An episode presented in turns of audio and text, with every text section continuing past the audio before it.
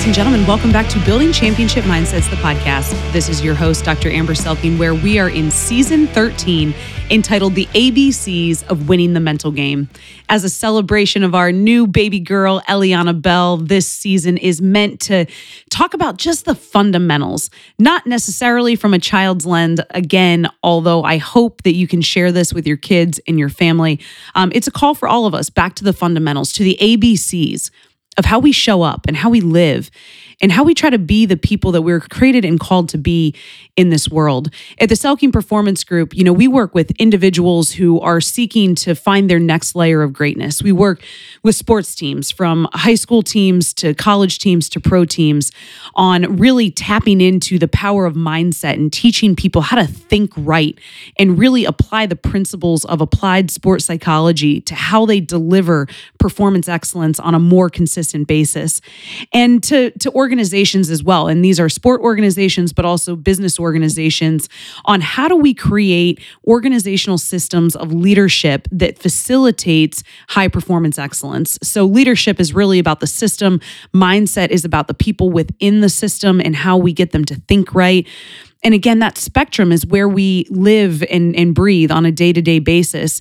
And now, with that being said, what I've found and what our team has found a lot of times in our work is that one of the biggest challenges or gaps in consistent performance excellence is the consistent application of the fundamentals. And so for Miss Eliana in year 2023, we are going back to the basics with the ABCs of winning the mental game. And today on episode eight, we are on letter G, and G is for guts because you have to have guts. Now, the more scientific word or b- buzzword in today's world would for sure be the word grit, right? That's what we're talking about. Being gritty, having guts. Are you really willing to do what it takes? You know, it's really interesting at this stage in in my professional career. I don't do a lot of one-on-one coaching. We have a team um, that does a lot of our one-on-one performance coaching, just with my bandwidth with the teams and organizations that I'm working with. But for the few individuals that I do take on as clients every year my main my main sort of factor in determining our work together is is this person really willing to do what it takes to get what they say that they want? Because there's a lot of people that talk about it that want to be the very they say they want to be the best. And um, or my coaches that i work with like the team even the teams that i take on i don't just take on any team. I mean we'll we'll do some work with anybody. Meh we'll do we'll do work with most people but the teams that I really embed myself with, it's it's people that are willing to do what it takes to get what they say that they want because performance waits for no one. And it takes action, it takes courage, it takes guts. And so the definition, actually, the definition of guts, if you look up the informal definition of guts, it says courage and fortitude, nerve, stamina, that's that grit that Angela Duckworth has done all of her research. Dr. Duckworth has talked about and researched and written books about. Grit is defined as passion and perseverance toward a goal despite pain or adversity. And that's what we're talking about when we're when we're talking about having guts. Do you have the nerve to really do what it takes? Do you have the fortitude? That when it gets hard, physical, emotional, mental, spiritual pain, are you gutsy enough to keep going, to keep fighting, to keep finding the next step you need to take to get out of a mess, to solve a problem, to finish a race.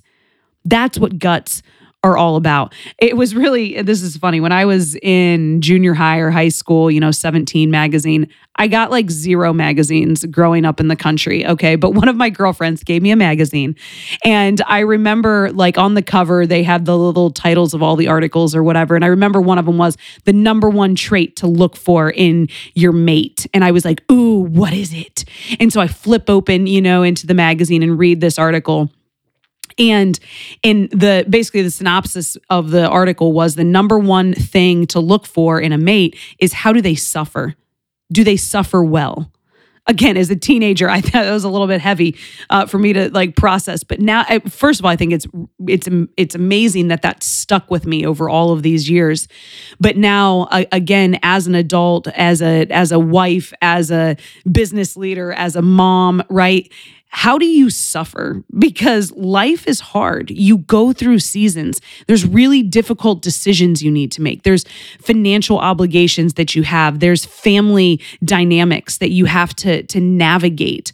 And if you don't suffer well, man, that's a it, life is even harder than it already is.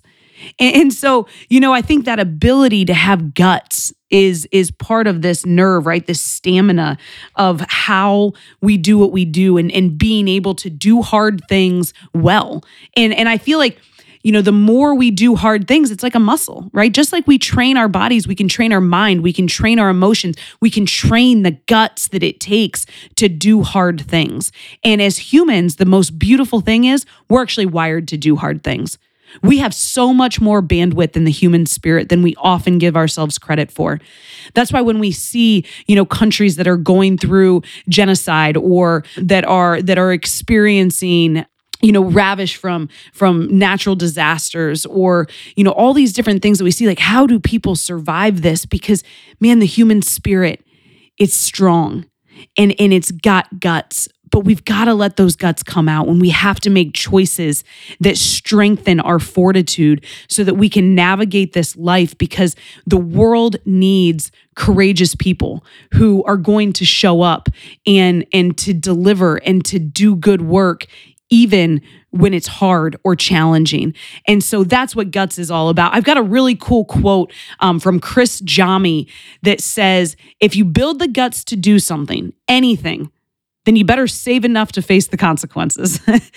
I love that because here's something else. And I actually learned this uh, during my pregnancy journey. I did a lot of mental mental training for for birth and for the whole um, experience. And one of the things that they talked a lot about is that a lot of women will prepare for the birth experience, right?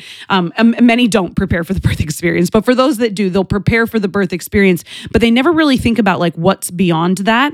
And so that's where you know again again, postpartum depression and, and those kind of things. There's a lot of dynamics at play. I'm not an expert in it.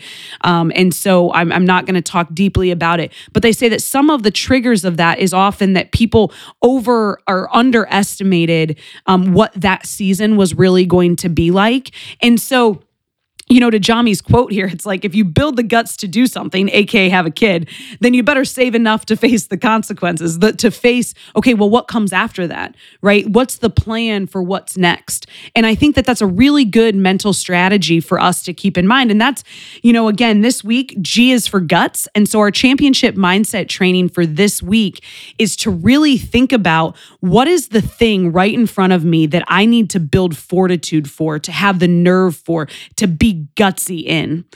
And then what comes right after that? Because a lot of times, again, we'll have guts for a moment, we'll have the courage for to do something or fight for something.